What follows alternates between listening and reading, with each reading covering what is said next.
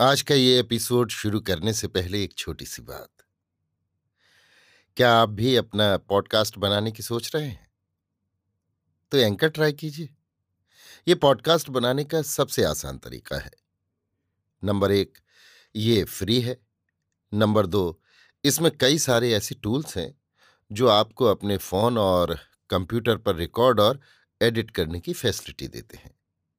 Number तीन आप अपने पॉडकास्ट को डिस्ट्रीब्यूट भी कर सकते हैं, जिससे इसे स्पॉटिफाई और दूसरे प्लेटफॉर्म पर सुना जा सके।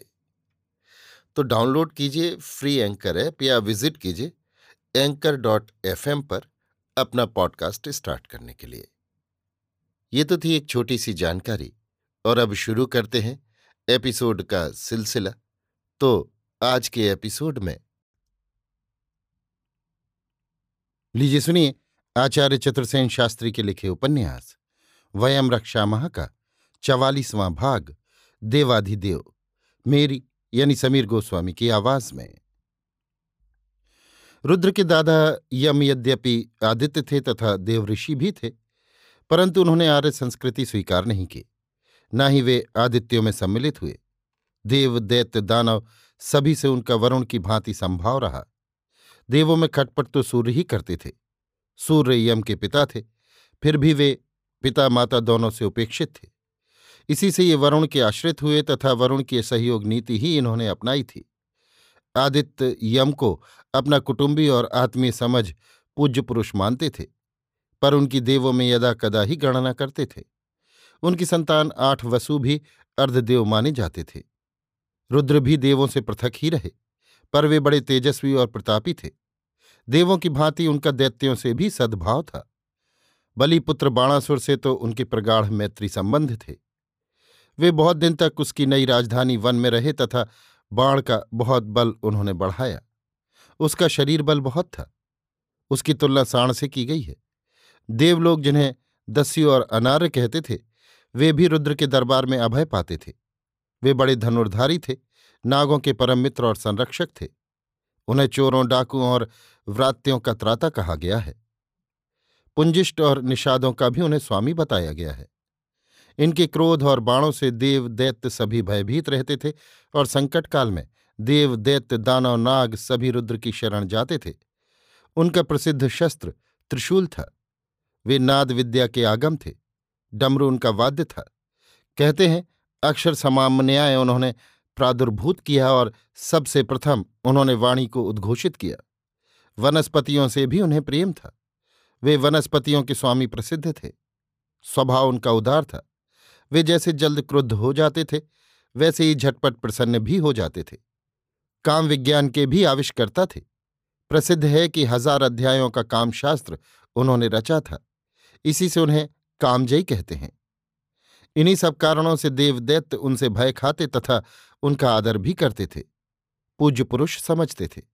परंतु यज्ञ में भाग देते समय देव न यम को और न रुद्र को ही अपनी पंक्ति में बैठाना पसंद करते थे। पाठकों को ज्ञात है कि रुद्र को भी दक्ष ने एक कन्या दी थी, परंतु रुद्र से वे कतराते भी थे। रुद्र भी दक्ष को कुछ न गिनते थे। वास्तव में रुद्र यज्ञ पाखंड के समर्थक न थे। निस्संदेह उन्होंने कुछ ऋचाएँ तैयार की थीं, परंतु वे स्वयं वैदिक न थे। उनकी अपनी एक स्वतंत्र परंपरा थी, जो ग्यारहों रुद्रों ने उन देशों में जिन जिन में उनका प्रस्तार हुआ, प्रचलित की। उनके समर्थक उन्हें देवाधिदेव कहते थे और वे आत्मयज्ञ को सबसे अधिक महत्व देते थे, जिसकी व्याख्या उनकी अपनी थी, तथा उनके इस आत्मयज्ञ के समर्थक बहुत ऋषि उन दिनों संपूर्ण एशिया महाद्वीप में फैले हुए थे।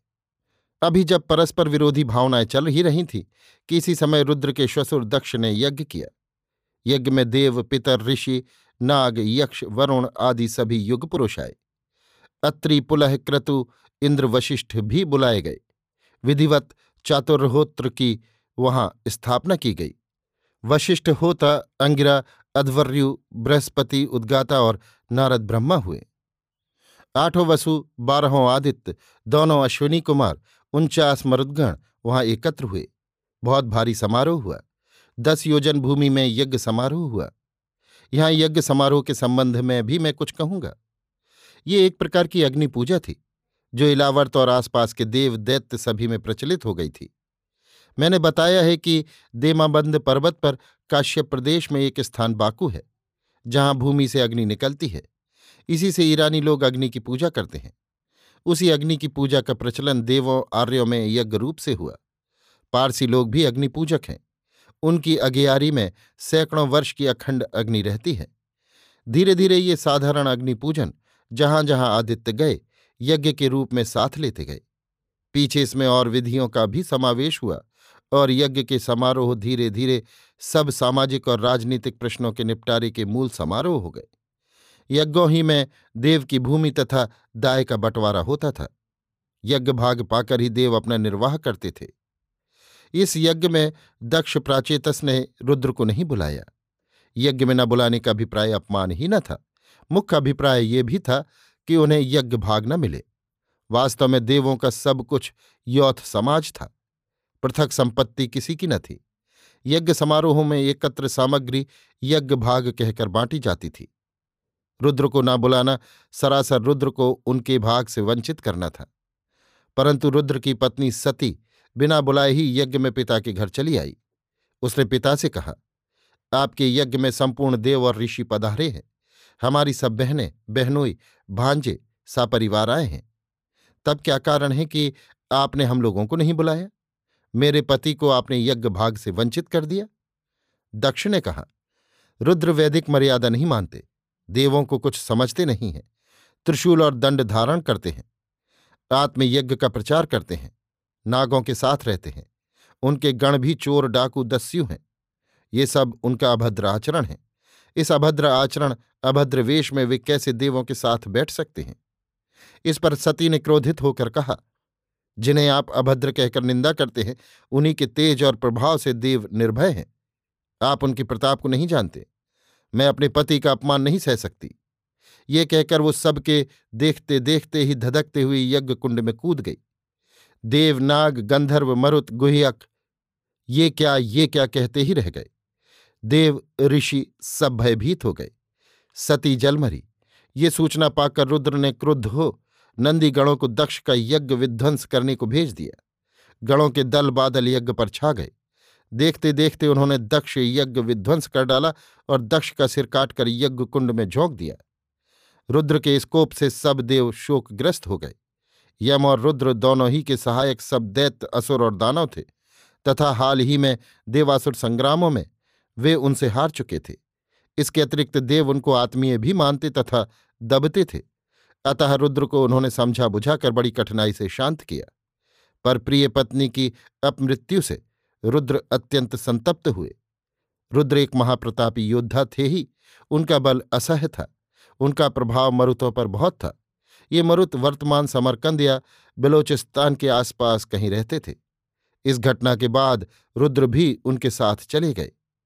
इन मरुतों से देवराट इंद्र ने मित्रता कर ली और समय समय पर देवराट इंद्र तथा देवरुद्र से सहायता लिया करते थे। परंतु रुद्र विष्णु की भांति दैत्यों और दानवों के शत्रु थे ही नहीं। दैत्य और दानव भी उन्हें उसी प्रकार पूज्य पुरुष मानते थे, तथा समय असमय में रुद्र दैत्य दानवों की भी वैसी ही सहायता करते थे जैसी देवों की।